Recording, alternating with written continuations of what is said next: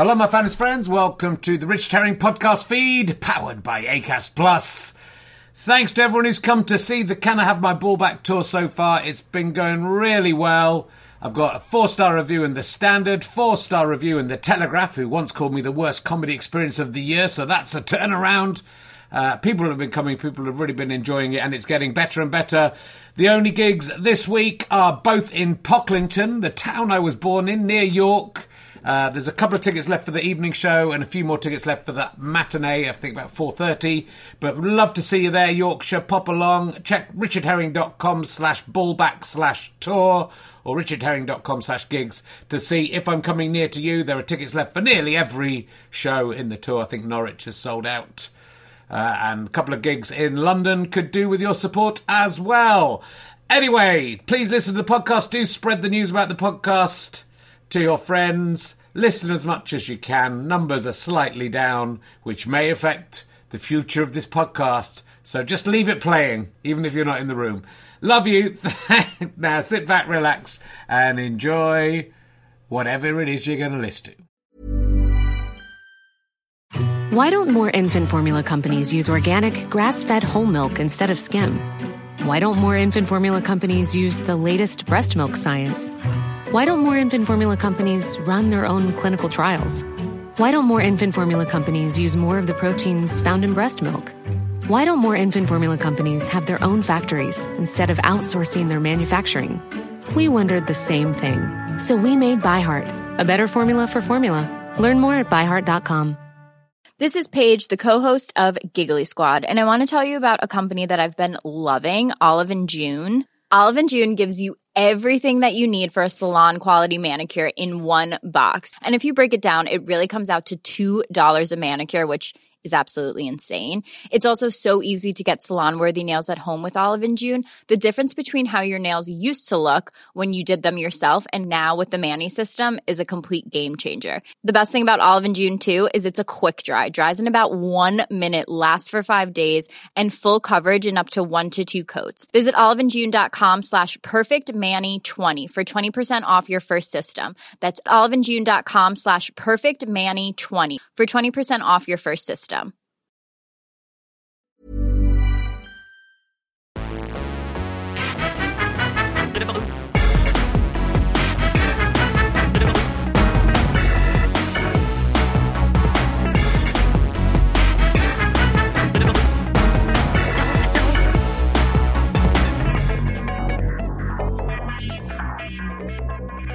Ladies and gentlemen, welcome to the Leicester Square Theatre. Please welcome a man who's just been advised to do his belt up backstage. Smith Jarrett.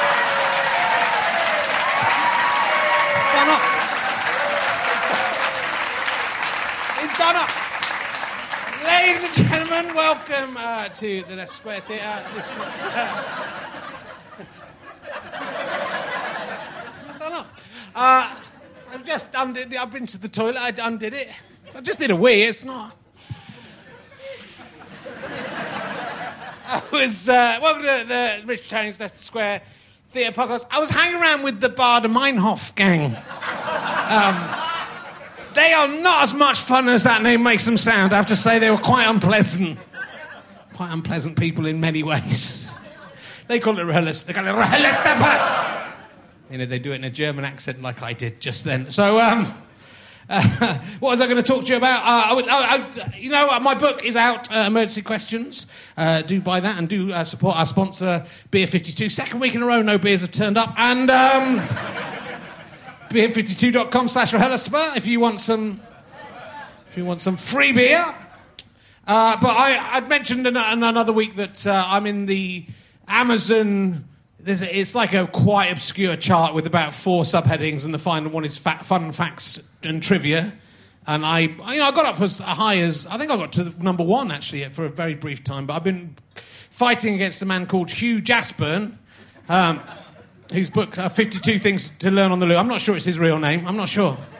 Hugh Jassburn we agreed to we'd swap books, and I'd buy his book if he bought my book. Jokes on him. It's only cost five. Mine cost uh, nine ninety five, nine thirty five. So already up. But you know, he's only got fifty two things in here, and I've got thousand one in mine. Um, it's a very good. It's you know, it is better than the name suggests. That's what I'm going to say, and I can see why it always does quite well in the charts. Um, you can learn the two cork release trick on the toilet.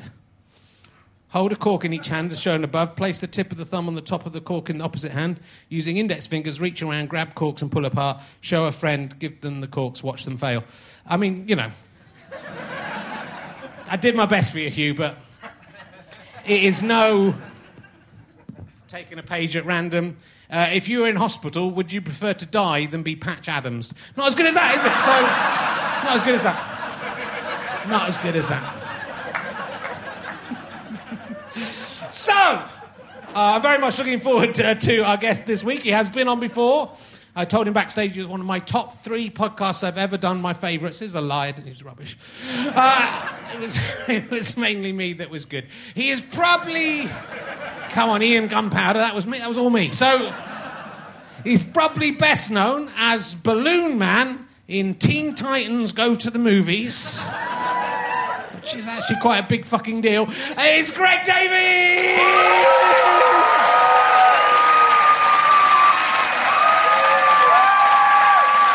Thank you. Hello. How you doing?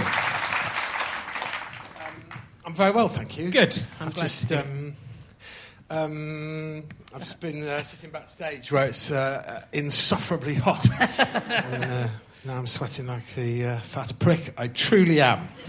Nice to be here.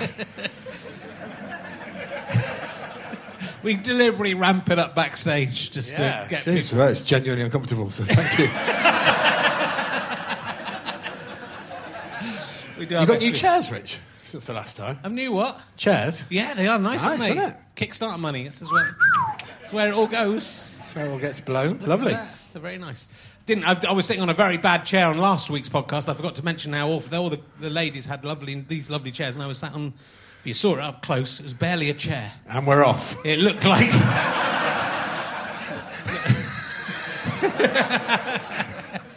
so, Balloon Man. Yeah. That's but this is a big deal, Balloon Man. It sounds like a funny thing, but it's Is Is it out in the UK, Is it a, a big deal? I don't know. it's a Hollywood. It's a Hollywood thing, but I think, like, I think all the kids like it. Yeah. yeah, yeah. It was just a, you know, they clearly decided um, that they wanted it as a tiny bit part, and they just went through the Rolodex of incredibly fat, farting, disgusting old comedians. And uh, I got the part, yeah. But it took me about an hour, and uh, I die within ten seconds. Right. Spoilers. Uh, it's, uh, it's an animation though, so that, you know they, Yeah, didn't yeah. Need, they didn't need to get like literally a balloon man. No, they didn't. They obviously thought that it should be genuine. So, yeah, it's just a disgusting fat creature Yeah. that just farts all the time and then um, is destroyed within 30 seconds of the film starting. So, big break. But apparently, people like um, uh, Teen Titans. Titans Go. I've not. I wasn't. I'm not aware of it. It's too old for my kids. That's the problem. So, I'm. You know, I'm more into uh, Waffle the Wonder Dog and. Yeah, all the classics. Yeah. Yeah, yeah. He can, he can talk. I forgot to ask about how they got managed to find a talking dog to do that. Uh, so, it must have been taking a long time. Um, so, um, oh, we had such fun. We had such fun backstage. Um, We'll build up, it's all right. and, uh, no, I think it was the chair story. Yeah, it was good, wasn't it? it was good, the chair story. It would be better if the chair had been here. Yeah. For me to look, say, look, it's not as Way good as back. these yeah, re- recounting a chair that But- no one's seen. yeah. It's basic, isn't it? I feel like we should try and tell a chair story that is funny now. Have you got a funny chair story? I, w- I was on a when I was living in rented accommodation. I was on a small two-seater velour sofa during the day when I should have been teaching children. I'd taken the day off, and God punished me because as I was watching daytime telly, and I was just in my pants. I uh, cocked my leg to uh, let out a fart, and I fully filled my pants full of shit.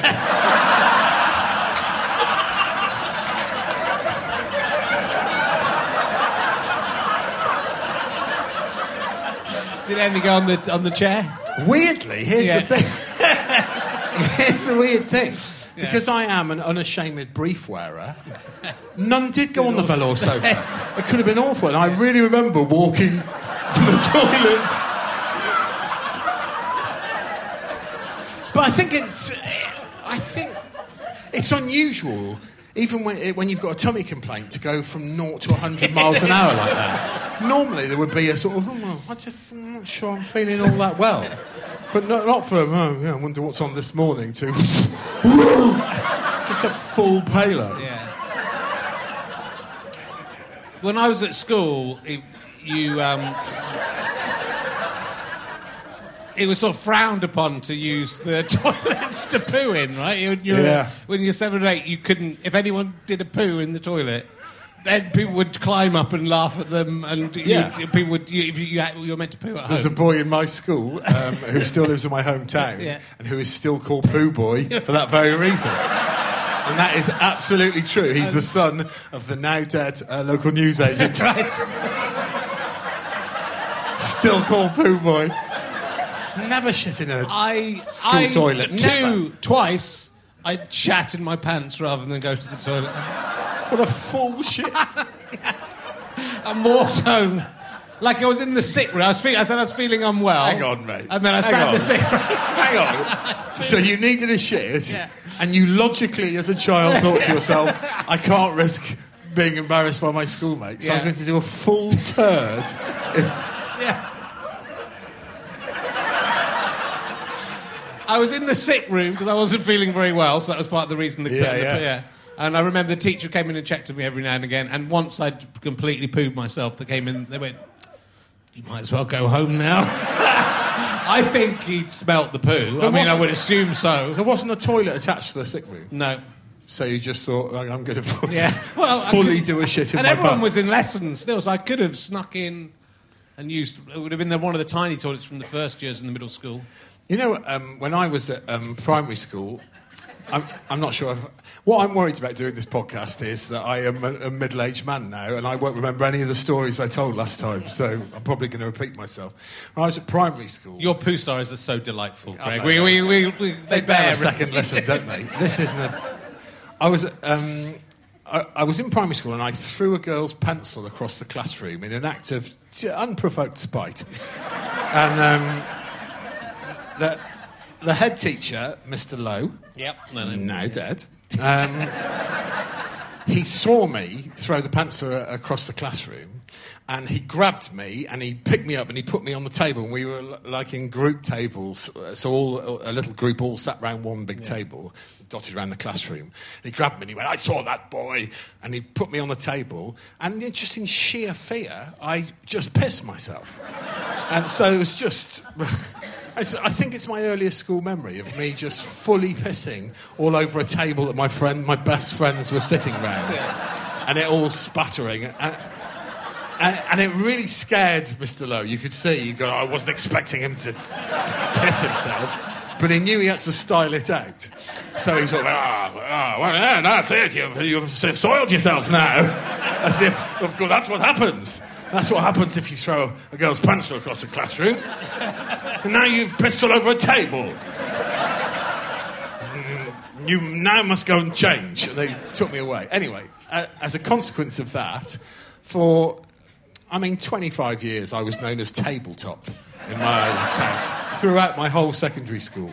Now, simultaneously, in another classroom, Miss Lawks's classroom, uh, my friend Stephen Jones had shut himself. I, I think on the, the same day. So I became known as tabletop, and he became known as um, khaki ass. And we sort of developed a, a, a bond over Yeah. the years. So I would go past him and go, and he would go for years. Yeah. About three years ago, we had a school reunion uh, in a local pub. Like, like I went to school in the 1979. And as I was put up to the pub in my car, I thought, that's khaki. that's khaki ass at the cash point outside the pub. And he had his back to me, and I wound my window down, and I went, oh, I haven't seen him for 30 years. I wound my window down, and I went, Pfft. and without turning round, he went, Incredible. Didn't even check it was me. You went, "Yeah, I know that. I know my old foe. Shh. Oh, good. Uh, so, uh, you. Uh, I'm trying to do all things that have happened since 2014 when you were last on. Okay. A lot of bad stuff's happened. I haven't pooed myself, but a lot of bad stuff's happened. I'm trying to think if I've pooed myself since 2014. Not in any serious way. Uh, not, Just in a loose middle-aged way. Yeah. well, we're both you, we're both in our 50s now. Which we. Are you 50? I don't know whether I'm in my 50s. What? You're 50. Yeah. Yeah. You're in. You're not in your 50s, You're you're. 51, I No, think. you're in. You're in. No, I'm 50. There's a Which is- distinction. which there. is one of the 50s. One of the the 10 50s. I don't think it is. I think the, uh, uh, I think the decades are marked by separate entities, and this is a year of youthful exuberance. Okay. I'm 51, so I'm definitely in my 50s. Fucking hell. Well into my 50s. Amazed you haven't shot yourself. Grandad. You said in, I think you said in your your absolutely uh, excellent uh, stand-up special that's on uh, Netflix, "You Magnificent Beast." Thank you, Richard. Um, look, what I love about this job is it's my job on a Monday to just watch you do comedy for an hour.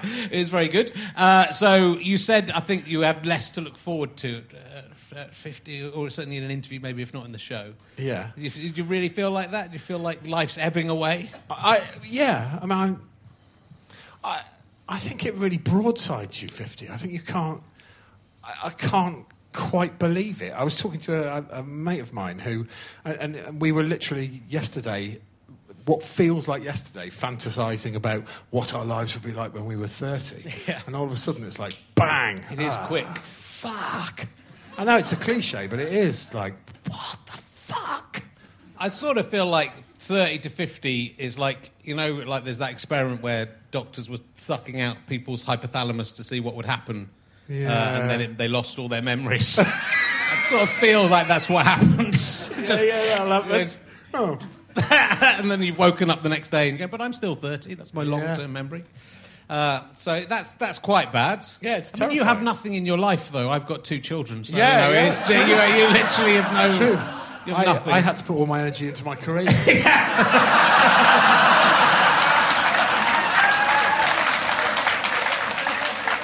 And obviously, I would prefer to be doing the stuff you're doing, but I, but I, I Of have, course. I have two children, and that's a good consolation re- prize. a really good friend of mine said to me the other day, and he was not joking. He was not trying to get a reaction out of me.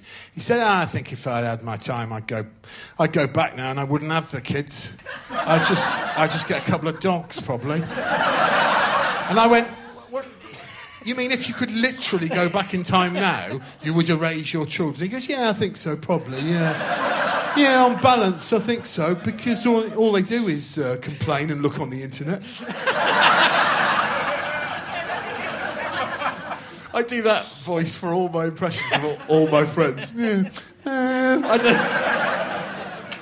My, my, be- my, probably my Bessie mate. Uh, um, lived with me um, a couple of years ago because. Um, um, well, you don't need to know this. This is unnecessary detail. he got divorced. There. Uh, and we were like two 49 year old losers. But I, fucking, I just fucking loved it.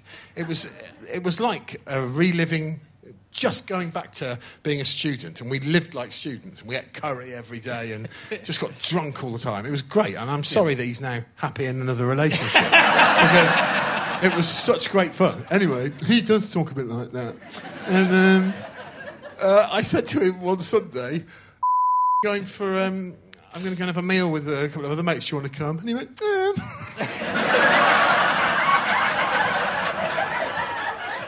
I don't know why this is, makes me laugh so much. And uh, maybe it was all right. He went, um, yeah, I don't see, um, I don't see why not, because uh, all I've had to eat today is an individual cherry bagel and a bowl of and a bowl of cheese. I went, what the fuck are you talking about? He said it. He said it as if That's what everyone. I mean, you know, everybody when they're uh, when they've not planned their meals just settle for that famous British meal, a bowl of cheese. You know, people, everyone has a bowl of cheese. No, they fucking, no, they fucking don't. it's a bowl of cheese. Yeah. Yeah. Can I tell you another story about this? please. When I, uh, oh no, oh, I shouldn't have used his uh, uh, actual name.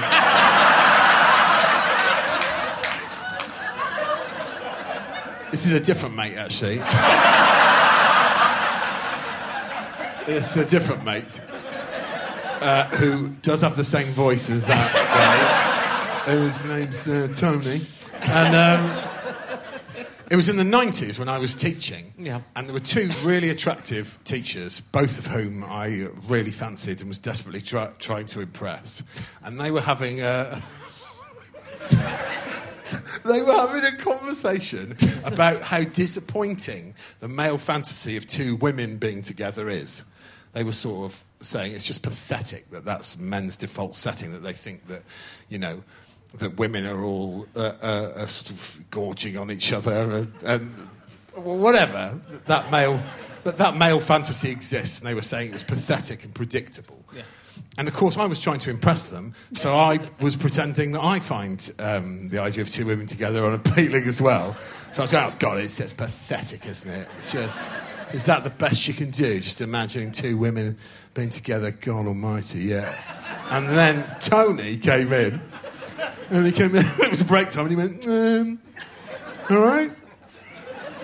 And we went, all right, Tone. And he goes, um, what are you talking about? And one of the girls went, oh, we're just talking about them, you know, the male fantasy of two, two women being together. And before she could say anything else, he went, oh my God. Oh my God. The thought of you two. Let me tell you the whole quote, it's astounding. The thought of you two, tender chickens,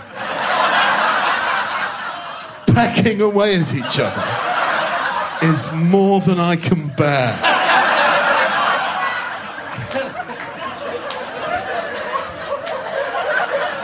pecking away at each other. It's offensive. It's offensive on so many levels. Tender. Oh, God, yeah. Oh, God, they were a bit frosty, weren't they?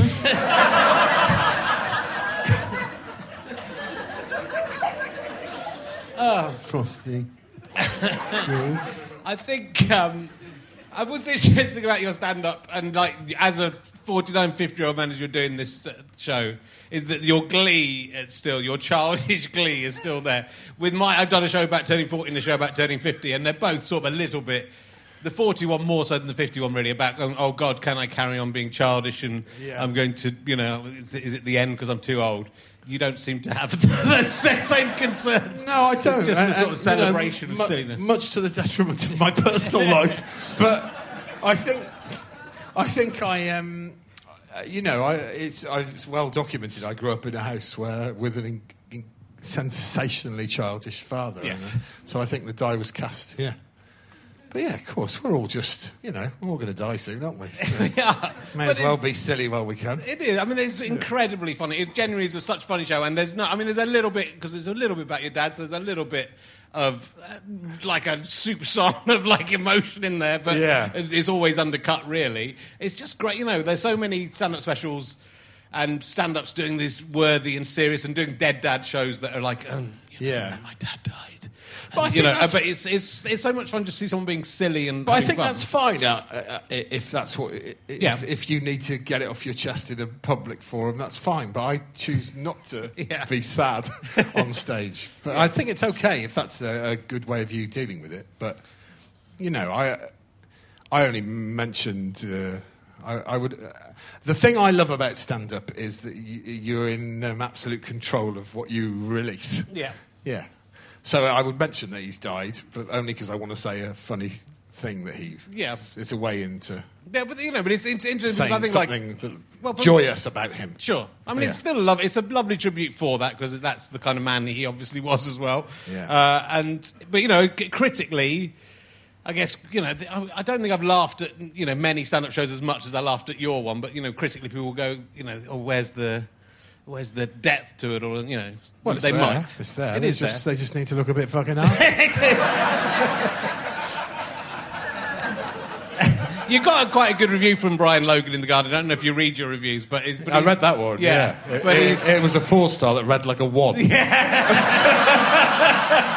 such a four begrudging He's stars. such a sniffy. I mean, he's he's the archetypal reviewer who wants every stand-up show to be what he would do if he was doing a stand-up Yeah, show, yeah. which is a political stand-up show, basically. I don't know. You know. I mean, But- he gave me four stars, so he, Yeah. must, he must be all right. Yeah, he gave me four stars as well after he nearly. Uh, I nearly got him sacked from the Guardian, so he had to. So uh, it's um, a long, long story, but he does mention in that review, I think, a, a routine that is, at least isn't in the Netflix live show. Is the is the Netflix live show shorter than the Yeah, I had show? to chop it down to Yeah. an hour. Yeah. Yeah. I don't know why they like he that. mentions uh, a routine about Doctor Dick Lifter. Dr. Uh, Dick Lifter, yeah. yeah. is- I don't think that's in the Netflix special. Did I take that out? I think so. I don't. I, Yeah. You know. I might, Well, that's a uh, like most of it. It's just hundred percent truth. Yeah. Do you want me to tell it? yeah. I mean, I was interested to know, but I, I had a, a massage who, uh, guy who wants to I- my penis a lot. I mean, it, it is a, it is on the surface a Yeah. genuine story of uh, awful sexual assault.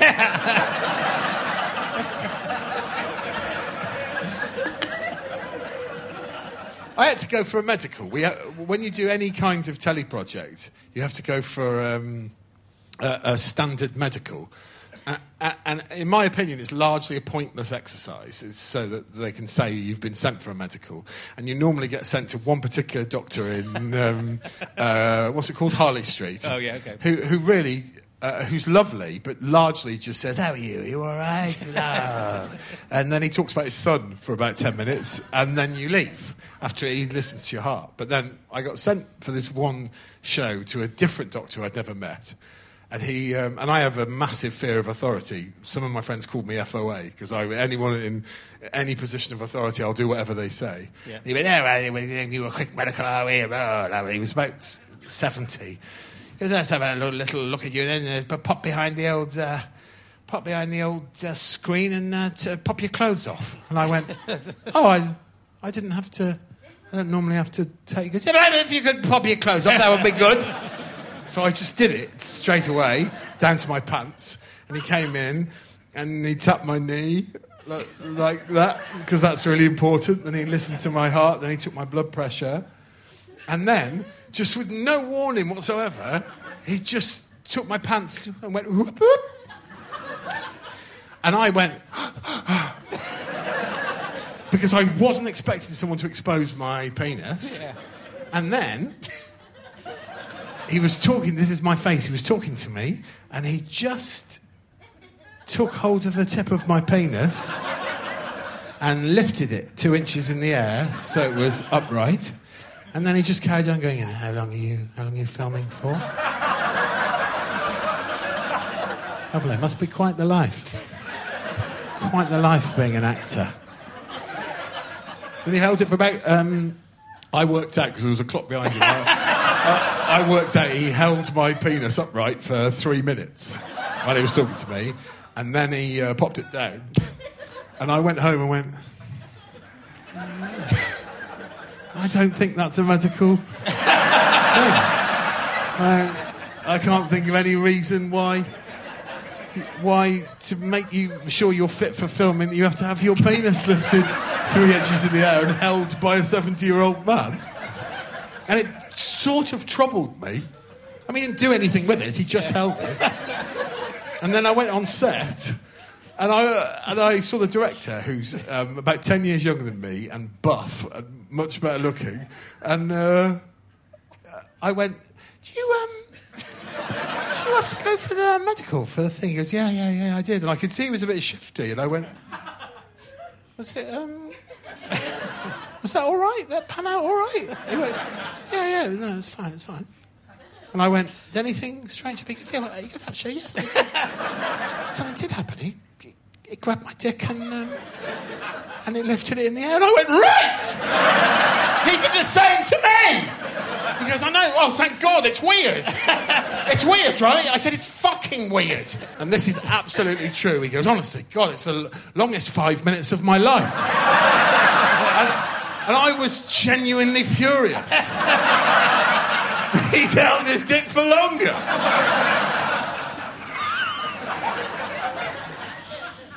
Maybe he was timing like a, he was boiling an egg or something and he needed to time it. Yes, no, uh, and they saw it was hard boiled for the What, other so guy. the lifting of my dick was in- incidental? That was just the way he did it. But Just my like, dick doesn't keep time, Richard. But maybe to him it's maybe he's counting the your pulse or something. You get, you get, That's why he took my. Well, that's why he listened to my heart first, to make sure. To make sure that my heart was keeping perfect time, and then in order to boil his egg, he was able to feel my pulse through my lifted penis. yes. Of course, of course. Oh dear. Good. I don't know why that didn't make it onto the Netflix special. That's good. So, um, I think what is interesting, you talk about your dad and, and your dad um, making up lots of stories for you and, and playing tricks on you, making stuff up. Yeah. Which sort of that makes me wonder, because a lot of things you talk about in your show are mildly unbelievable. They're not, but they are true. Well, but that's what your dad would say. Is that is No, no, you, are you are. carrying the torch? But they are, and I, you, yeah, they are. Yeah. But that's what I find funny, and I think that is, you know, when lots of comedians are trying to find the truth in their comedy, but I literally, I literally find things that genuinely happened the funniest. Yeah. And the only thing I'm guilty of is is merging stories and you know messing around with timelines. But the the, the starting point, the the thing that's made me laugh, Yeah. normally happened. Yeah. You would say that, wouldn't you? No, but it's Yeah, true. If you're a big liar, you would it's true. Um, so, well, it was when I met you, we were talking about uh, Rik, and you were just um, the first series of Man Down. I think when we last talked on here. Yeah. And uh, and then obviously that same year, you, we lost Rik, and you, you also lost your dad as well. Yeah, That was a pretty- within two months, I Yeah. think, is a double dad death. Yeah. impressive. impressive to lose a fictitious dad Yeah. and a real dad in one year. Yeah, Yeah. How, how did how did you cope with it? Really, was it was it oh, it was horrible. I mean, it was bad enough me never having met Rik Mayall. I was so I, the other day I was interviewed for the Young Ones documentary, and I, I don't cry all the time. I'm crying now, uh, and I told you about crying in the last podcast. But I, I was started talking about Rik Mayall, and I genuinely started crying. Did you? in the interview? They don't think they used it because no one's. No, well, no, "What a they wouldn't are." want the, an insane man on their program. there's a lot of there's a lot of me crying on the cutting room floor of pointless and Rik Mayall uh, young ones documentaries. But it, you know, you've been working with him, and he was such a big part of that show. And I think you, you know, And it was a, a lifetime ambition for Yeah, me. course, I yeah. never thought I would ever work with him or Yeah. meet him or have a- you know have anything. And then, then I'm being invited round to his house for tea and planning shows. And yeah, it was ter- it was terribly terribly sad. But the reason it was sad for me is because he was still you know he had that awful accident in the 90s and, and was clearly uh, affected by that um, ongoing, you know, it, was, it had an ongoing effect on him because that almost killed him. In fact, he was dead for five days. I think he he loved that telling people that. Yeah. I heard him tell that story at least three times because he uh, was dead for longer than Christ was. but um, it was dreadful. Uh, uh, the reason I didn't know him well, there's no point in me pretending that we were best friends. You know, we worked on one series of a thing together. But it was terribly sad for me because he was so full of beans still, and he was still. He wasn't old. He was only mid fifties, and um, same sort of age as you. Yeah, I'd be popping off any minute. Could be popping off. And um, yeah, he was just so uh, enthusiastic and full of life. And Yeah. yeah, there was no th- there was no sort of complacency on set. He just wanted to be as funny as possible and yeah, as mad as possible. So was it a difficult decision to carry on with Man Down, or was that? no, that was- wasn't Yeah. that w- wasn't uh, difficult because uh, the, the easy decision was not to replace him. That Yeah. that was was we were never not going to carry on with it. But um, the only thing that could have been tricky is do you try and get someone to play that father role? And, uh, I mean, I decided that in about ten seconds. There's no point. No. ridiculous, isn't it? Well, Uh, who would say yes? Yeah, Do you want to take over would. from Rik Mayall? Someone Yeah. would, and it would be. You know, you see that sitcom where some where a character's been replaced, even if it's not exactly the same character, and it's Yeah. always a, bit- when a major character goes. But, suddenly- but it was very moving. That the episode you did was a. The, the first one you did was a very moving kind of homage to both. I hope so. Dad's. Uh, uh, yeah, it was really, uh, yeah, it was very hard to write. Yeah. It was very. It's the hardest thing I've done in this silly business is to write a show about a father dying, sort of after my actual dad Yeah. had died and the character who played my dad had died. Was about just about the hardest thing. Yeah. Yeah. Oh. Oh. Oh, boo hoo. My, dad's still alive, so he's, uh, he's eight. He's eight. Last time I checked, so it's uh, it's, it's great. I've got both of them still alive. It's great. Uh, so I'm, I'm really pleased for you. But you joke in the show. My mum's all right. Yeah, your mum's fine. yeah. Uh, we,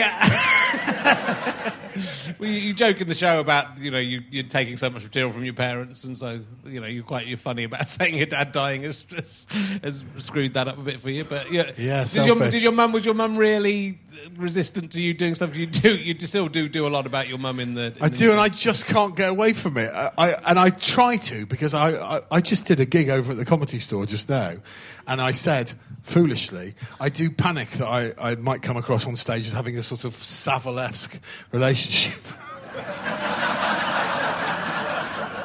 it's gone down just as badly here. Interesting.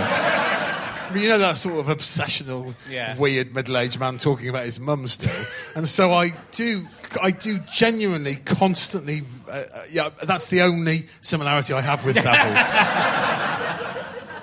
so I do sort of constantly vow that I'm never going to talk about her again, Yeah. and she's happy about that. She's like, "Good, I think it is time you moved on now and and stopped." And then, and here's an example of what then happens. Um, and this happened um, a few weeks ago. I vowed since that show, where I once again focused massively on the stupid things she says. Um, I was round at her best mate's house a few weeks ago. We went for drinks because her daughter was visiting, and um, we were having a glass of wine, and they were talking about um, what it was like being pregnant in, with me and with her daughter in the 1960s what it was like.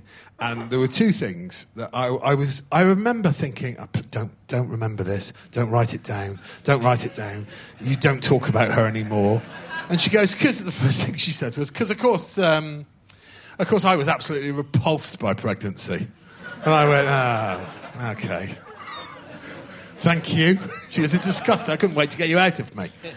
And I went, okay. And then she said, um, then, uh, of course, uh, I gave up smoking uh, with you, but I didn't bother with your sister. and I went, okay. Why? She goes, well, isn't it obvious? And I said, no. She goes, well, you're giant, aren't you? and I had. Um, I had an awful time giving birth to you, and I'd, I'd read in a paper that women who smoke are in danger of giving birth to underdeveloped infants, and I thought that would make it easier for me. I mean, it's incredible, isn't it? I said, What, you, you tried to shrink my sister in the womb? What are you, a fucking 17th century witch? So I just can't imagine she's ever going to stop uh, making me laugh. Yeah. Hiring for your small business? If you're not looking for professionals on LinkedIn, you're looking in the wrong place. That's like looking for your car keys in a fish tank. LinkedIn helps you hire professionals you can't find anywhere else, even those who aren't actively searching for a new job but might be open to the perfect role. In a given month, over 70% of LinkedIn users don't even visit other leading job sites. So start looking in the right place. With LinkedIn, you can hire professionals like a professional. Post your free job on linkedin.com slash achieve today. Planning for your next trip? Elevate your travel style with Quince. Quince has all the jet setting essentials you'll want for your next getaway, like European linen, premium luggage options, buttery soft Italian leather bags, and so much more. And is all priced at 50 to 80% less than similar brands. Plus, Quince only works with factories that use safe and ethical manufacturing practices.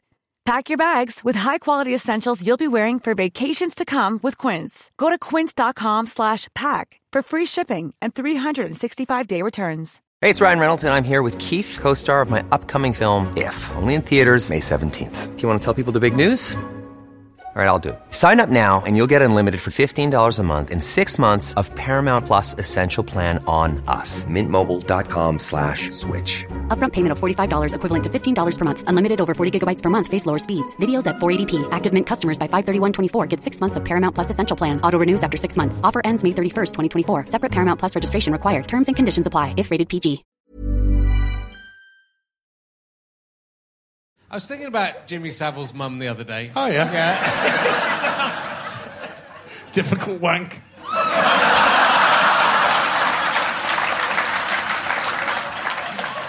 when you get older, you take, you've got to take a run up at it. You need to go dark sometimes. I She didn't do anything wrong. She didn't do anything wrong. You know, he kept like all her clothes Oh, in, Christ, like, yeah, in his did he? flat, and he dry cleaned them every year, I think, or something like That's that. right, yeah. we don't know why he did that, uh, but um, do you think? I'd never even Do you know? thought. do you know? I think you're being a bit harsh on Jimmy Savile. to judge him by your dirty standards. What do you think happened to all of her clothes when he died? Do you think like someone's walking around wearing Jimmy Savile's mum's dress, or do you think they were like because the gravestone got all smashed up and destroyed, didn't it? yeah. Do you think they destroyed? Do you think they got burned? I don't think Or there'd be a do big they- market for them. They might just go to a charity shop. Though, I don't think Scope would be advertising. I wonder what happened to them. He looked after them so well. Um, so, you are hosting the Royal Variety performance shortly. yes, I am. How's that? How's that? Interesting, be? isn't it? It's another thing that I've done for my mum. Right. Yeah. Just uh, in between getting all her clothes dry cleaned. She's fine if she's alive. I think that's a nice thing if she's alive. I don't know. How, I don't know how that'll be because I don't.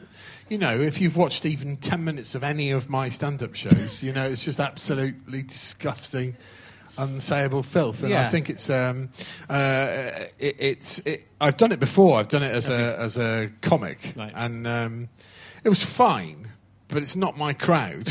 and now I'm the host, so I don't know. We'll see. You know, What I've are you got some- planning on? I mean, you know, don't. What are you going to? I've got some ideas. I don't know whether they'll work or not in front of that crowd. I don't know. Is the but- Queen in? Is the do you know? Do you know which? No, the, it's not. I can tell you it's not the Queen, but I'm not, I don't think I'm allowed to tell you who the royals are for some Is protocol. Is, is it because it's Prince Andrew? I'm not telling. I don't think I'm allowed to tell you. Okay, I won't. I won't. I don't care. I'll tell you. Okay. I'll tell you off stage, Yeah. and I'll meet all of you individually, and I'll tell you. I'm just not going to tell you on this, okay, I don't want to get. And no one cares. Um, but I think it'll be nice, yeah, and there's some nice comics on the bill, and uh, it'd be all right, won't it? yeah, it should be fun. Yeah. I don't. See, I just don't. I wouldn't know where to start. I mean, it's Nor- not nor do I. To, it's not likely to happen to me. But Nor do I. We'll see. Yeah. Yeah. exciting. Yeah. And you were on uh, Who Do You Think You Are, which is what I, the only reason I'd like to be as famous as you is so I could go on Who Do You Think You Are. It's the best thing. So who- yeah, Such a shame you won't get to do it. it is. Yeah. It is the best thing. and is there loads that doesn't get on the telly? There is. Do you know what? There's disappoint. It's disappointing some of the stuff that doesn't get on the telly, Yeah. and, and even to the extent. And I understand why they have to do it because they have to edit the complicated stories down. Yeah. But I was finding they were cutting whole humans out of the story. Right. There were whole, sort of whole like sisters of characters who died in weird circumstances, and they were um, chopping it out. And they chopped out this um, amazing thing. We, we met. We met this expert. They have, you meet these experts on the journey, and we met this um, expert from a Welsh university who came off script. The producer, understandably, is trying to stick to the story of finding out. It was finding out who my grandmother's dad was Yeah. because we as a family have never known, and they found out who, who her dad was on this bizarre telly program. But we met this um, guy, and he was talking about um, courting techniques in rural Wales at the time. And there was a courting technique known as bundling, and this didn't make it on the show, and it is my favourite thing I learnt on the whole journey. That at that time, because I, I was saying it would be a scandal for my um, great grandmother to be pregnant out of wedlock, surely. And now my great great grandmother to be pregnant out of wedlock. And he said, no, it wouldn't have been. It only became a scandal sort of uh, early 1900s. Right. In the uh, late 1800s, there was nothing scandalous about getting pregnant out of wedlock in rural Wales because there was a technique called bundling where, and this was widely practiced, where a young man would go to a farm and sneak into the, one of the daughter's bedrooms and have sex with her. And then if she got pregnant, he knew that he'd got a good one there. And uh, then they would get married. Right. Because there was no point in marrying her, uh, a woman unless she could give him loads of kids to work on his remote farm where they'd all be really unhappy and want to kill themselves.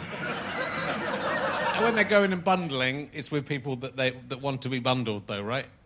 Oh, yeah. Yeah, yeah. Because not- it just sounded a little bit rapey the Oh, way you no, described no. it, which, which is why I think why No, I think everyone's got a bit quiet. It's gone a bit quiet.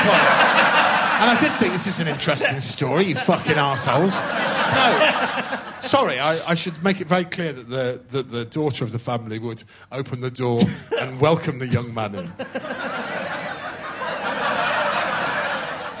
The thing I found most interesting about the whole story was it was totally okay to rape people. um, in the 1800s.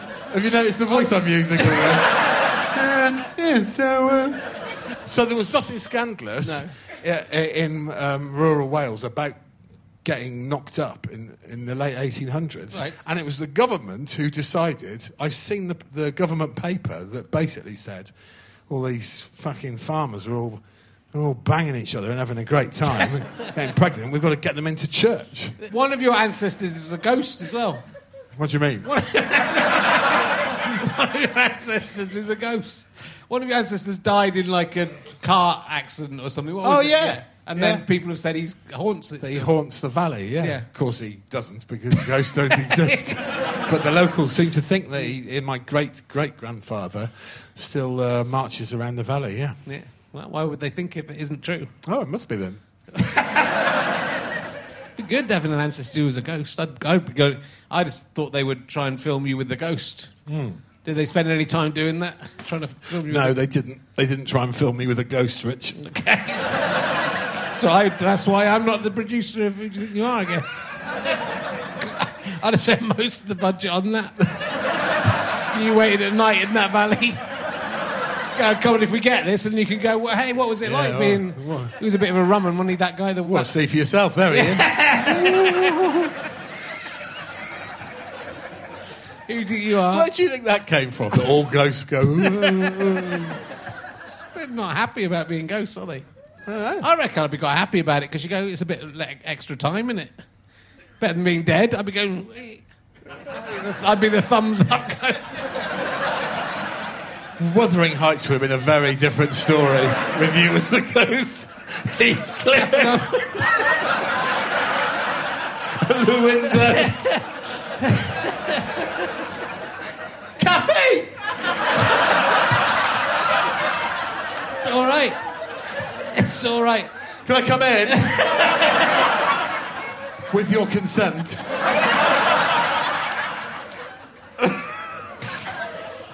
Uh, oh, got, this is an emergency question that I've noticed. Uh, in, I was in the Daily. It's asked in the Daily Express. It's exclusively asked to women, and I find that sexist. So I'm going to ask it to my male guests from now on. Okay, good. This is the Daily Express's. Hope it's uh, about my vagina. Express's- Daily Express's question: What's your beauty secret? oh. um, Men, men don't get asked this question ever. You're Oh. a very sexy man. women Thank- like you. I've, I've read British Comedy Guide, not the British Comedy Guide, British Dirty Britcom Confessions. Yeah, yeah. There's more up. Oh, there are there are three mentally deranged women who post regularly on there. There's one that all are very much about wanting to be on Taskmaster and you are, are asking for tasks and re- the rewards of taking your clothes off and then having sex in front of the studio audience whilst being filmed and looking at yourself on a big screen. That's a new one. Would That- do- that's what I want. no, that's, that's what the. I'm guessing young lady, but um, you know maybe a young man. oh. Do you have a be- do you have a beauty secret? Do you have a, regime? Yeah, I suppose the the one um, the one vain thing I do that I'm amazed I'm admitting to is um, that I uh, put a little bit of dye in my um, beard. Okay. Yeah. Um, there was um, a man over in my park uh, who runs the local cafe who said, and this is just genuinely how he talks. He went, he went, no, no, no. And I went, what? He goes, this, no. And I went, oh, you don't like it? He goes, no, you look a hundred years of age. Um, you've got to draw some just for men through that. So I do draw a little bit through the sides to stop me looking like Santa. and that's the only thing I do. Yeah. You look like Tim Allen halfway to transitioning to Santa there in the Santa Claus. Thanks. That's all right. He's a, a handsome man. He's a good looking man. I didn't expect that question to get like such a revelation. That'll be in the that'll be in the Daily Express. Once this comes out, yeah, that'll be the front page. Can't really tell, but if I don't put a little bit in, it's just totally white, and it just makes me look 65. So, Okay. yeah. This is all this is all natural. My my one. Is it? Yeah. This is all this is all naturally. I'd never go full Noel Edmonds, but I don't No. think I don't think there's any shame in taking the edge off it. No. Can you be sure? Because surely Noel Edmonds never thought he would go. It, like with Noel Edmonds, it was it was quite subtle, and then suddenly one week on Suddenly Dark it Deal, no like- deal, it just went like he was a. Just looked like children's felt all of a sudden. Because it's an act think- of madness to look in the mirror and go, "Yeah, I think, yeah, I think that, I think we'll get away with that." you won't, Noel. You won't. What do you think the production team did that he turned up like they because they wouldn't have been able to. I think they're too busy looking in the mirror and going, "Oh God." I thought I thought I'd be doing films by now. Right, um, here is an emergency question. It's hot as fuck in here, isn't it? Is it? No. Oh no, the old heart. If you go if, during this interview, we'll put out as a tribute to you, including Thanks, including mate. your death and death rattle. Thanks and I'll be much. laughing for a bit because I'll think you're joking, and then we'll go. But then I'll pull a serious face at the end when I know. I go, You do a show about it. Yeah, I do a show. It might be my step up to the big time. Might go on. Who do you think you are? The man who murdered Greg Davies. Right. Through laughter. Um, what? What's the fuck is this? What's the most impressive? What's? The, I don't even understand this question. I'm going to ask it to you. I wrote it. What's the most impressive place that you have revealed you're naked? Is that gone to sense. print? Doesn't make sense. Fucking hell. Is it self-published that? Is it What's self-published? the most impressive? No, it's gone through a proper publisher. Someone's proofread that and gone, yep. What's the most impressive place that you've revealed you're naked? Not where you've been naked. Where I've revealed my naked. hey, I'm naked. I don't. I don't think I've ever revealed my uh, naked anywhere impressive. Okay. I don't really like being naked. I don't even like looking at myself naked. But I can tell you that the freest I've ever felt naked Yeah. was on a hillside in Spain, um, and someone had bought me a caftan. and I went out in the place I was staying very early morning, and my girlfriend at the time was in bed, and uh, it was 6 a.m. in the morning, and I went out in my caftan, and I stood on the side of a mountain, and I lifted my caftan up, and I just urinated off the mountain without touching my penis. And I don't think you've ever done that. It is, oh man, it is so liberating. I'm the, all of the men here and the women, I guess, it might be a bit more messy. You must go home and try and have a wee with your hands behind your head. It's so freeing. Yeah. It's like returning to the wild. So I guess that's um, the best way I've Yeah, revealed my naked. nice. Usually you've got someone to hold it for you as well. That's the thing, isn't it? So it's, uh, maybe that's what he was up to. Maybe it's just, come on, it's urine. Yeah. It's time for the urine it- sample. I needed it lifted by three inches.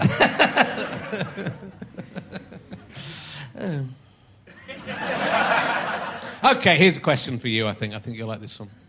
Would you rather be the face of a twin, mostly absorbed in utero, staring out the stomach of your otherwise regular twin? You'd be able to think independently and talk and pass comment on what they were up to. Look how pleased you are. Chat with them when they're lonely, or when you're lonely, or be the prisoner. this is quite near the end of the book. I do the last couple hundred quite quickly. This is you Oh. dra- draining the remains of a bottle of whiskey and going, "F- fuck it. Watching the word count creep up. Fuck it. Or be the prisoner of a Randy Bigfoot who, is, who so far has treated you kindly enough, but has a look in its eye.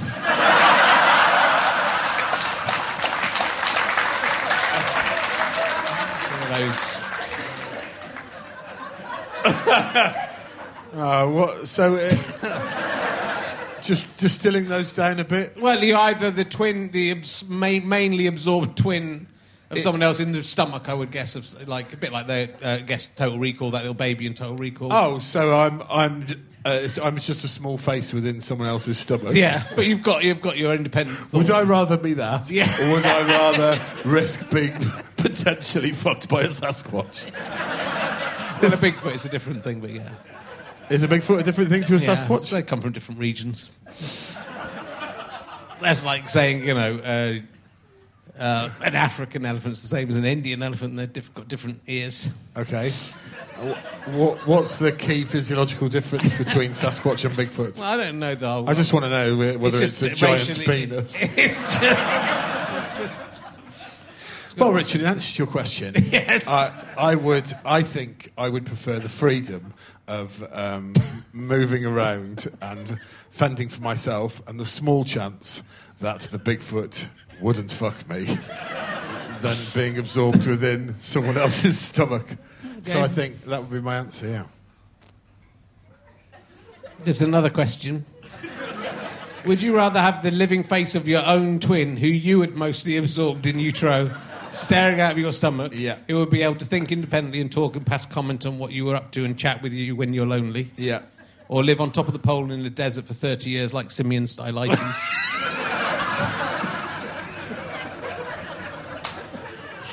so this time, you're, you're in, you know, it's just a twin, kind of friendly little Yeah. clock face. It's all about freedom of movement for me, really, Yeah. Rich. And I don't want to be trapped in someone else's stomach, and I don't want to live on top of a pole Okay. like uh, David Blaine. So, um, For 30 years? uh, yeah, I would. Uh, I would have a small voice in my stomach. Okay, in that case. Okay. Yeah. Sorry, it feels like you've been asked that before. Yeah. From the way you've res- quite angrily. Have you got a twin in utero? I've seen your stomach, there's nothing in there. Um, you have a see through toaster. Yeah. Is this what showbiz, the showbiz life has become? Alex Horne's really, really jealous of it. Yeah, he is. Yeah, yeah. Genuinely furious that he wants to see through toaster, and I can't say that I'm at all excited by it. so you can see your toast? You can see it going brown and think, Yeah. oh, yeah, that's brown enough. But there's a design flaw because who sits watching? the point of a toaster is it automatically does your toast for you, Yeah. right? So if you're having to sit watching it go brown, Yeah. then it's. Um, I'll tell you what it is, Rich. Yeah. It's a solution looking for a problem. Okay. So we should talk about Taskmaster. You are the Taskmaster. Undeniably. Yeah. it's a fantastic show. We had little Alex Horne on. He's not that little. He's quite. Oh, he's quite six foot two, I think. Yeah, he's quite big Yeah. compared to me. Uh, And I think and, uh, he genuinely finds it irritating Does that, he? that people now know him as Little Alex Horne. and something that I'm drunk with joy on. Any irritation I can cause him. It's a lovely relationship the two of you have, permeating through those, growing through those many, many series you've done now. How many series have you done? You've done Seven. Seven, yeah. Yeah. And more to come. Many more. Yeah, I would think. Yeah. Yeah, it's a joy for me, obviously, because Alex does all the work. yeah, but no, it, I think it. But it's a. It's one of those things that a lot of t- um, telly shows that get made, broadcasters will just give them one series, and if it's not everything they hoped it would be in that one series, Yeah. then they stop um, making the programs. But with um, uh, Dave and Taskmaster, they just kept going because I think mine and Alex's little fun thing has genuinely developed as we've gone on. Yeah. Because I didn't know Alex at all, really. No, but it's a, it's a really nice relationship. I mean, it feels like a relationship that was, you know, was that predates that, but that's that you just you. It, it didn't really. Though. did you did you know when you were when you were offered it? Did you know because obviously getting you on board was a big help for them because you were you know. I don't know, but uh, yeah, I was delighted Yeah. to be offered, and I uh, and I just Could you see the potential immediately, or was it, Well, was it uh, obvious? if I'm honest with you, I, I, it was just that Alex did it, and I have been to see Alex's shows, and I think he's really clever and funny, and so I yeah, I just said yes based on that. If I'm Yeah. honest, I didn't know whether the show would work or not. Yeah. Who do you think's the biggest idiot you've had on the show so far as a I guest? don't think there's been any idiots on it because Phil it's Wang. ce- celebratory. Phil Phil Wang. No, I think I would say that he is the only person I think I've judged far too harshly. I, I, I've watched a couple of them back, and I thought, oh no, you've really stitched Wang up there. but it's hard, you know. I'm making the decisions genuinely in the studio and, Yeah. and judging people, and uh, it's genuinely quite stressful at times. so I don't always get it. You don't always get it you Right. know. well, you do get it right because you're the taskmaster, but sometimes it feels. Yeah, like it's grossly unfair. Do you Yeah. feel you gave Rod an easier ride because he's your mate? I certainly did not.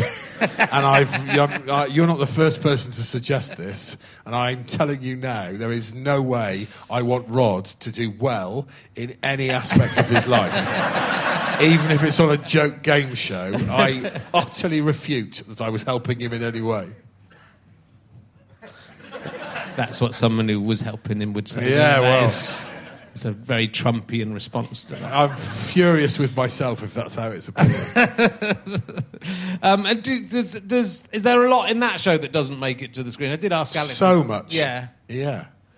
I don't know whether uh, Alex has meticulously planned the tasks and filmed them, so I don't know that there are many tasks that don't make it to the screen eventually. But in the studio, it's like any of those shows, we just talk for ages. Yeah.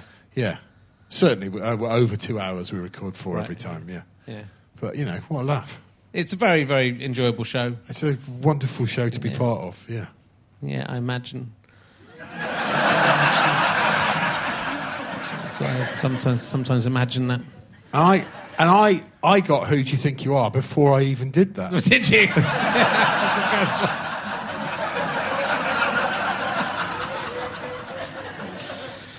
Um, last night, I slept from ten thirty to five thirty. Yeah. Didn't get up to go to do a wee.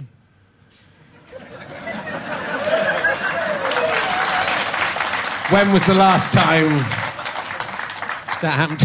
I, gen- I genuinely couldn't tell you. And Yeah. at 11 a.m. tomorrow, I have an appointment with the doctor to talk about my prostate. Will you give us a ring and let us know how it goes? And we I can put it on will, little yeah. extra at the end. Give us a ring's unfortunate.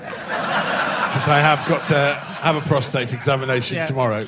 Yeah. Yeah, I know. I'm. I, I am up at um, three thirty Oh, yeah, every yeah. day with uh, every night with um, the middle-aged piss. Right, It's yeah. a living fucking hell. Do you do you have kind of panic attacks? And I've started having sort of panic attack panic attacks when I wake up in the middle of the night. My kids sleep through now till about five thirty, six o'clock. So like I I, I should be able to sleep through the night, but I often like wake up about two thirty after having had a weird dream and then feeling really uncomfortable and not knowing why. And I can't turn the lights out and I have to go and walk downstairs and, and have a light on and I can't sleep for about two hours and then I can sleep again. No, I don't have any of that. No, okay. Probably that's sort of thing that happens in the next year for you. just, just to warn you, it's really horrible because it's like you sort of think, "Fuck, is this actually? Is this sort of slight sense of fear and dread and not and feeling like you're going a bit crazy, which I am not." Uh, is that what life is going to be? Because as you get older, you know, your brain decays as well, doesn't it? And then you go crazy. Yeah. I am. My memory of this podcast is was far more hopeful. We were young. We were young men in our mid forties. Do you really Last- feel? You really feel age? Do you, do you find it difficult? I, no, I don't. I've, I found forty harder than fifty. I think just because I've got so much going on, it don't, I don't. Just every. That's maybe the only time I get is two o'clock in the morning. Maybe that's when my existential dread can kick in. I think it's all it is. I've had it for a bit, but it's sort of happened. It happens when I've drunk a bit too much and had chili too late in the day. So it's nothing to do with age. It's I don't to know. do with your Well, I mean- terrible diet. I used to be able to. I used to be able to get drunk and eat, chili late at night and still be able to sleep. And now, What I find about drinking Yeah. now as a middle-aged man is that if I ha- ha- get drunk, I have 48 hours of absolute depression. Do you? uh, yeah, I get you. Definitely, uh, it's a knock. It's a knock. Yeah. It's all, literally awful. Yeah. This uh, podcast is sponsored by beer52.com. beer52.com slash RHLSTP if you want eight free beers and to feel terrible after drinking them and dying. Come on, Rich. I like being. I like we being can on- pull this back, We mate. can. We're gonna. It's gonna be fun. I got a round of applause for sleeping through the night without doing a wee. They love us. That's good, yeah. Yeah, what? It's the most. That's the worst thing that's ever happened to me. Oh, well done. But I genuinely cannot remember the last time I hadn't, didn't have to get up at half past two to do a wee, and I'd had a beer and everything. That's great. Well, I'm Yeah. really pleased for you. Thank you. It was good.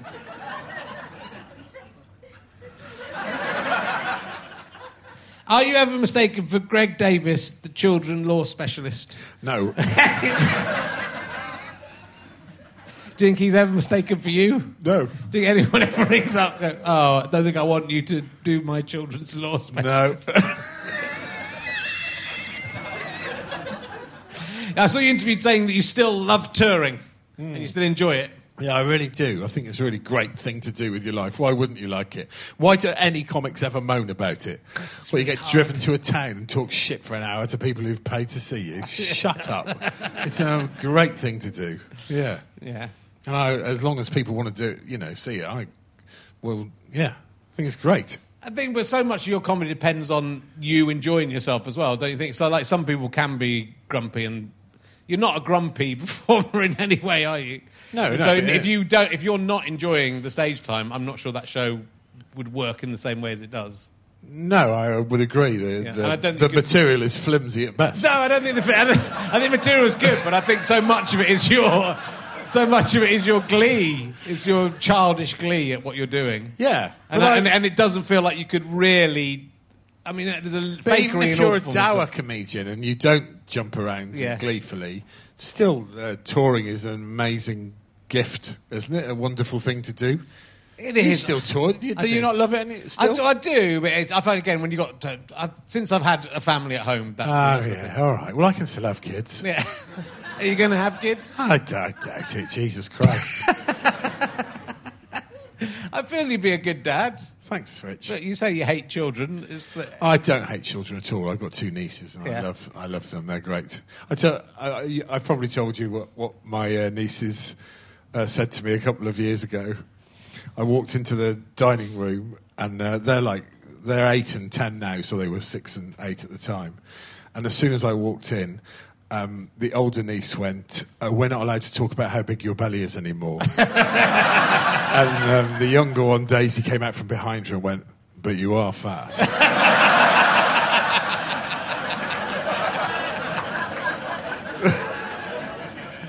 oh, that's lovely. They are good. And oh, I was going to talk to you. We, the last time we saw each other was at Buckingham Palace. yeah. That was a strange evening. just the weirdest. and walking in and seeing, I was already weirded out by being invited, and then I walked in and saw you there. I walked into a room and saw um, Benedict Cumberbatch. Yeah. Benedict Cumberbatch, St- Stephen Hawking, and then you. And I I can't imagine why I've been invited. I don't. I can't remember what this is. I think maybe I've dreamt this. It was weird though, It was weird. Well, it was a dinner for motor neuron disease. Yeah. And I've never done anything. You were a total imposter. I'm, yeah, and I think there should be more motor neuron disease, not less. it was very difficult for me. I had to eat the food. I, I feel a little bit of a hypocrite. I had two really surreal moments. Yeah. One is the reason I've been invited is because I'd done a, a gig and I'd given the proceeds to motor neurone disease, and um, the guy went round and introduced us all and said what we'd done, and he said that you he said you'd raised loads of money, but you hadn't raised anything For Scope, I'd raise those money for a for different Scope. charity. Nothing to do with motor neurone. I got invited very late on. The guy who worked at the charity used to work at Scope. That was it. Right. Okay, so you were, you were a total imposter. I'd done a gig, and um, when they introduced me, he said uh, the organizer said, and this is Greg Davies, who's uh, who's um, um, raised many thousands of pounds for motor neurone, and later on, there were two weird things that happened to me. Later on, Susanna Reid quite aggressively questioned me over the top of Stephen Hawking about how many thousands of pounds I'd raised. She went, "You've raised thousands of pounds." Hawking was R.I.P. was um, was between us. She went, "You've raised thousands of pounds, have you?" And I went, uh, "Yeah, yeah." She went, "How many thousands of pounds?" And I went, "Oh, I don't, I can't remember." And then. Five minutes later, Benedict Cumberbatch, uh, whose wife was heavily pregnant, swept out of the room, and my mum, who was obviously there because I'm obsessed with her, my mum went, Oh no, oh, Benedict Cumberbatch has left. I really wanted to meet him. And Judge Rinder. Stuck on making this shit up, isn't it? Judge Rinder turned around and went, You want to meet him? You're going to meet him. And he ran across the room, past Hawking and Reid. Sorry, past Stephen Hawking and Susanna Reid and uh, the other strange collection of people, uh, Princess Anne Princess Anne was there. and, and quite aggressively grabbed Benedict Cumberbatch by the arm. He was escorting his pregnant wife out and dragged him back into the room, and so he could meet my mum. Cumberbatch was going, "Oh, okay, well done. Yeah, so you can let go of my arm, Judge, Judge Rinder. It's uh, nice to meet you, old lady. Old lady of a comedian, I don't know. No, I'm going to take my pregnant wife home if you don't mind.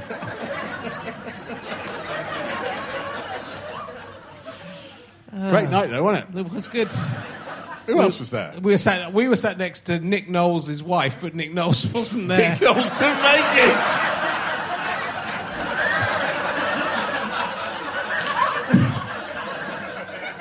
You fucking hell, Knowles, you can't do that. you can't go, well, it's a very generous offer. I'll be sending my wife. We were definitely at the bad, the, the rubbish end of the table. Oh, God, they got was- us well away from Princess Anne. They did. Well no one near. Princess Anne, no one near Stephen Yeah. Hawking's. Well, they can't avoid me this time. I'm hosting the fucking room. So, is there going to be more man down? I don't know, actually. I don't know. There's a there's a there's a possibility there might be more man down, but I'm more inclined to possibly do something else. So you're writing something else that you're not going to be in. I'm writing two things, Right. one of which I won't be in, and one of which I will be in more than anyone else. Right. That's my plan. But, Yeah. I, well, there is a route where man down might reappear, but at the moment I'm going to try and do this other thing. right. Yeah. Any clues? About the thing? Yeah. Just another silly old comedy. yeah. No, I won't tell you the idea because I haven't got it away yet and it'd just be embarrassing. Yeah. It'll just be, oh, yeah, remember that shit idea he said on Richard podcast that we've never seen? I do all mine on here. And none of them get made. Do they not? Yeah, it's the Wow. only, but it gives them a l- little That's why life. I'm not Gives them making a that mistake. Gives them a tiny life. Well, I've got a thing I'm uh, looking forward to. I hope that comes off. Yeah. Oh well, I hope that. Well, it'd be nice to see more man down. It's a, re- it's a just really silly and fun Thanks, Rich. sitcom. And yeah, and like- they're a right brilliant gang of people. Yeah. Yeah, they're a really nice group, and I hope somewhere in the future maybe there will be something else. Yeah. yeah. We'll see. Let's do. Let's just take a random emergency question and let's see if we it works or not. What is the best thing you've ever bounced on?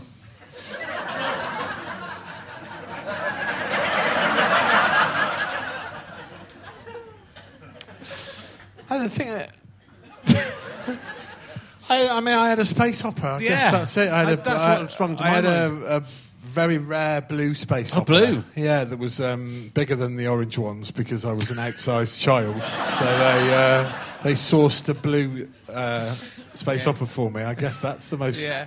thing I bounced. I, I imagine you're wanting me to you. No, that, I that look on your I face. whatever. That look on your face is just sexual innuendo. It's a very You're the only person I know who can do sexual innuendo without saying anything, just, just by having your face. Did you ever fuck your big blue space hopper? Just about. That'd be a one-off time if you fucked a space. I mean, what a one time! You could do it in the blowhole, the blow, the blowing up hole of the space hopper. Yeah, they were tiny. Though, they were. You'd have to Yeah. extend it a little bit. What have you? Um, it's what anyone who's seen my stand-up show Yeah. knows that I um, fornicated with my uh, teddy bear as Yes. a child. I mean, it was a big teddy bear. though. It wasn't like it, was, a little. it was five foot tall. It was like a grown-up teddy bear. It wasn't Yeah. a, child teddy bear. it was five foot tall, Yeah. and it was, tall, all intents and purposes, real. and I fucked it real good. But let me ask you this: When you were going through your um, teenage years, Yeah. what did you have sex with? Well, not. I'm surprisingly not very much. All boys had sex with something. I think the be- the most I did, I was very. I, I would have. I would have counted that as losing my virginity, having sex with a teddy bear. Yeah. and uh, I would have then been disappointed. I was very. I was a very good boy. Uh, that what I there was a there was a condom machine in. That's worse than it. There's a condom machine in the in the local pub that we went to when we were 14. you fucked that. No. if you twisted it in a certain way, free condoms came out. Okay. And, we, and then sometimes free money. And we worked out this for a go- glorious period of about two weeks. We'd go in there and like a couple of quid would come out and we'd get four or five packets of condoms. I wasn't going to have sex for five more years. These condoms would have been out of, out of date by the time I ever got a chance to use them. But I had a stash of condoms that, God, if my parents had ever found those hidden. They'd think, what the fuck is going on? Had like five or six packs of condoms. And I used to have a posh wank every now and again into one of them. That was, that was it. Do you not uh, find that your hands um, smelt afterwards, though? Yeah, yeah. And I flushed them down the toilet, which is a big mistake, isn't it? That's it. Well, because they can, they can blow up in the, in, the, in the sewers and block the toilets. They can, they can Oh. expand. Yeah, don't flush them down the toilet. I didn't know that. I thought that was uh, standard practice. I'll, t- I'll, I'll tell you this. Yeah. When I was a young man, um, me and um, a friend who I won't name, it wasn't uh, bowl of cheese. Uh, it was a different friend. When we were sort of very early, t- like 12, 13, and we were looking at a racy magazine. In, He was staying over at, uh, at my um, mum's. Um, and um, we were looking at a racing magazine together, and it sort of became an unspoken agreement after we'd looked at the saucy magazine that when the lights went off, we would pleasure ourselves. Yeah. And so I did, and finished. Yeah. And then I was lying there in the dark, and um, I- left it like about five, ten minutes, and I went, oh dear. I'm like, oh dear. Oh dear. Yeah, you're all right? you're all right? And I just heard this. Finished.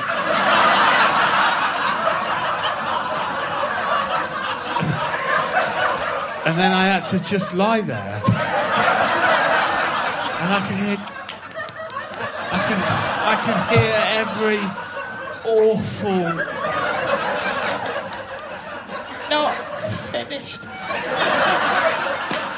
So horrible, isn't it? Ah. I've got a story I want to tell you. Yeah, go. I don't think it. I don't know whether it's. I don't think it's funny, but I think it's the hardest. I think it's the hardest I've ever laughed. When I was um, teaching, um, the, the the two there was the school I taught at um, had um, this idea of inviting all of the teachers and the heads over from a neighbouring school so we could share good practice, which is fucking horseshit. Who who fucking cares? Just teach the children. Shut up. And it was in our own time. It was this awful. So uh, I was with a friend. We were both heads of department. I was with a friend at the back, and he had. I don't. I'm starting the story. I don't think it's funny. So we had like 50 members, all heads of department, and the governors, and the two heads from the schools, and it was all sort of, yeah, well, a good practice at our school is we do this. And I just wanted to kill myself. And I noticed that um, there was a woman um, in my friend's department who had one of those flask mugs that you just, you know, that you just have, and have a sip of, and then you can close them to keep your coffee hot. And she, she was mad, and I was watching her opening and closing a little thing, and there were tears of boredom running down my face. And I looked over at one of the guys from the other school, and he had a watch on, like a really big metal watch, and it looked like a cross section of her flask mug. and I just wrote my friend a note saying, Looks like these two cunts have been shopping in the same place. And I gave it to him, and he, he went, and then we carried on listening. And then he just noticed. he noticed the flask mug and the guy's watch. And he just went. And it was a room, it was like this. It was a room with at least 50 to 100 people in it, all listening to someone at the front going, Yes, well, you know, the best thing we can do is to look at the way our curriculums uh, reflect the needs of the children. And my mate just went, Woo!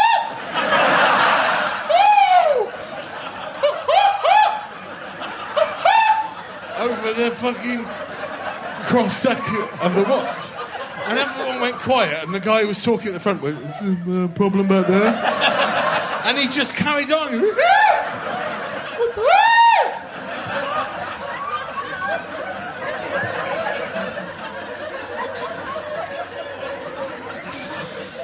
That's that story.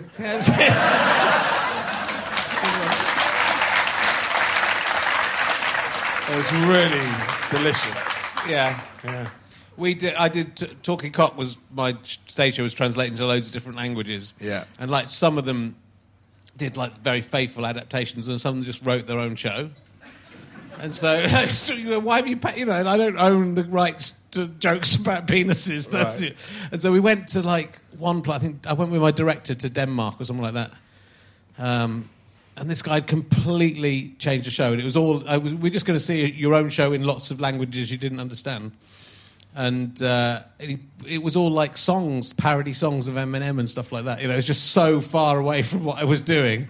And then there was a really, um, he put us right on the front row, so he was looking. If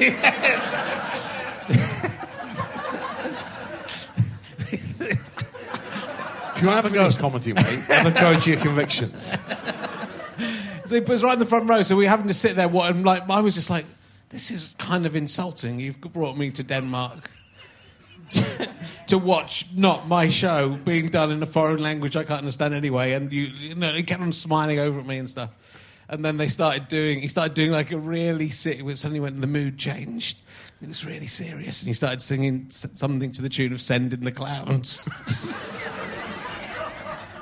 and me and my director just were just killing, just like everyone was quiet, and we were just, and we just, and then the woman next to me was. just so the more we couldn't laugh, the more we were just. And it was basically. It was a song about date rape. Oh, it's funny now. It's just these two guys who had laughed at anything in the whole show. Were just like really trying to stop themselves laughing. And it was so like against what the show was. The show was like this celebration of men and women and working together. So he put this fucking song about date rape, which didn't fit. anyway. It was so, you know, like when you just it's so painful. Oh yeah. I remember when I was when I was teaching, um, my uh, friend, and it is uh, bowl of cheese.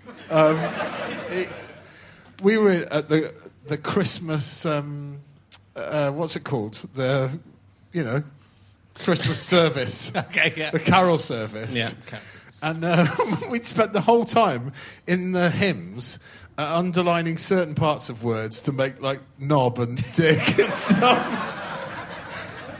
And we were crying with laughter. And then later I came out and I saw him bollocking a child. And uh, he was going, How dare you! How dare you come into the house of God and disrespect messing around! he had a hymn sheet in his hand with dick underlined. oh, it's really bad what teachers do.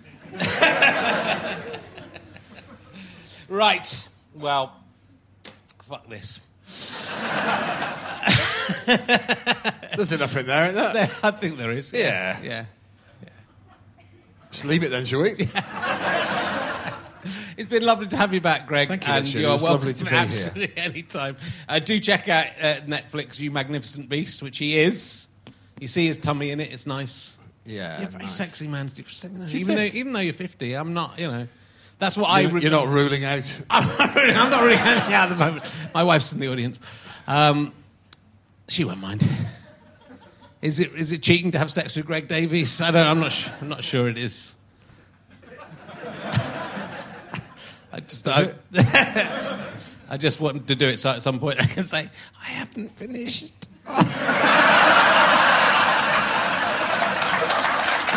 Ladies and gentlemen, Greg Davies.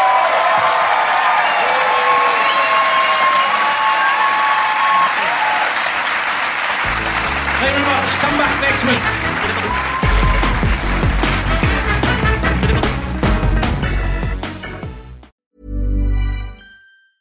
Even when we're on a budget, we still deserve nice things. Quince is a place to scoop up stunning high-end goods for 50 to 80% less than similar brands. They have buttery soft cashmere sweaters starting at $50, luxurious Italian leather bags, and so much more. Plus, Quince only works with factories that use safe, ethical, and responsible manufacturing. Get the high-end goods you'll love without the high price tag with Quince. Go to quince.com slash style for free shipping and 365-day returns.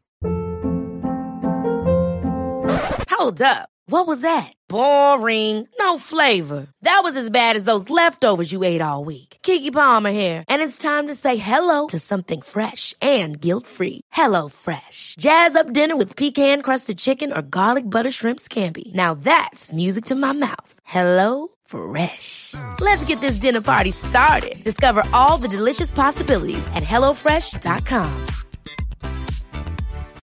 Why don't more infant formula companies use organic, grass fed whole milk instead of skim? Why don't more infant formula companies use the latest breast milk science? Why don't more infant formula companies run their own clinical trials? Why don't more infant formula companies use more of the proteins found in breast milk? Why don't more infant formula companies have their own factories instead of outsourcing their manufacturing? We wondered the same thing. So we made ByHeart, a better formula for formula. Learn more at byheart.com. Thanks for listening. richardherring.com slash gigs. Gofasterstripe.com for all my books, downloads, all that sort of shizzle. Oh, yeah, I know all the cool words. And um, would love to see you on the, on the Can I Have My Ball Back tour if you can make it. Bye.